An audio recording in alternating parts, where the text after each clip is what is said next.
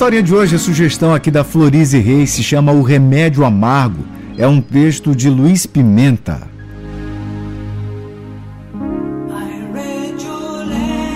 Uma mulher estava passando por grandes sofrimentos na sua vida, estava cheia de dívidas, seu marido a abandonou, seus filhos brigaram com ela e havia o risco de perder a sua casa.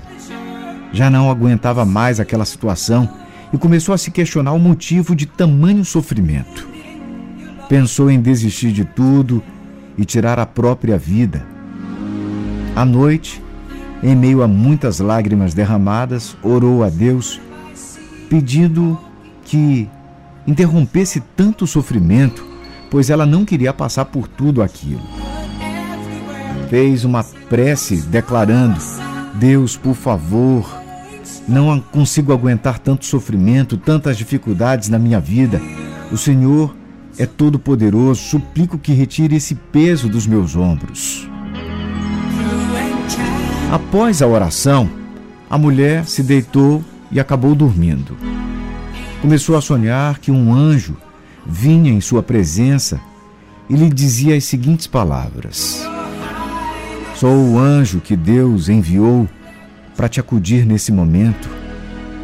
Por favor, venha comigo.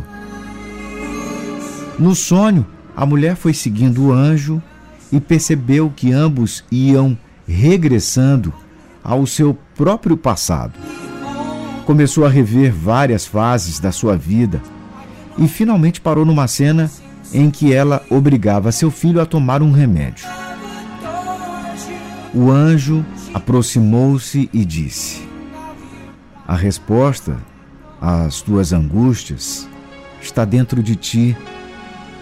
Tu mesmo usou esse remédio para ajudar teus filhos. A mulher olhou a cena e viu que, num passado não muito distante, quando seus dois filhos ainda eram crianças, ela os obrigou a tomar um remédio bastante amargo. Um dos seus filhos estava doente e o, o médico havia receitado aquele medicamento afirmando que, caso o menino não o tomasse, poderia ficar ainda mais doente. Mas, ao contrário, se ele tomasse a medicação, iria melhorar em pouco tempo. A mãe então levou o remédio para o filho. O menino se recusava a tomar a medicação, dizendo que o gosto era muito amargo e que ele não queria sentir aquilo. A mãe então disse que ele deveria tomar de qualquer forma, caso contrário, iria castigá-lo severamente. O menino chorou, esperneou, gritou fez muitas cenas, mas finalmente tomou o medicamento. Alguns dias depois estava curado de sua doença. O anjo que acompanhava tudo perguntou à mulher: Você deixaria de dar esse medicamento ao seu filho porque ele pediu, alegando que não queria sentir o gosto ruim do remédio? De jeito nenhum, respondeu a mãe se o medicamento é necessário e se vai curá-lo, ele precisa tomar, não importa a sua vontade. Pois naquele momento ele era uma criança e não podia entender o que se passava e a importância da medicação. O anjo respondeu: O mesmo ocorre entre você e Deus. Deus é o seu pai ou mãe e a humanidade inteira são seus filhos. Os seres humanos são como crianças que não compreendem ainda os benefícios do remédio amargo, dos sofrimentos e provações da vida.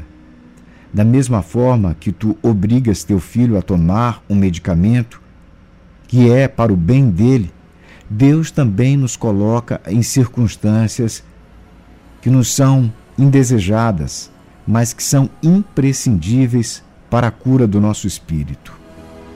Também para ti, os sofrimentos são remédios muito amargos, e te revoltas e te recusas a sentir tamanho de sabor.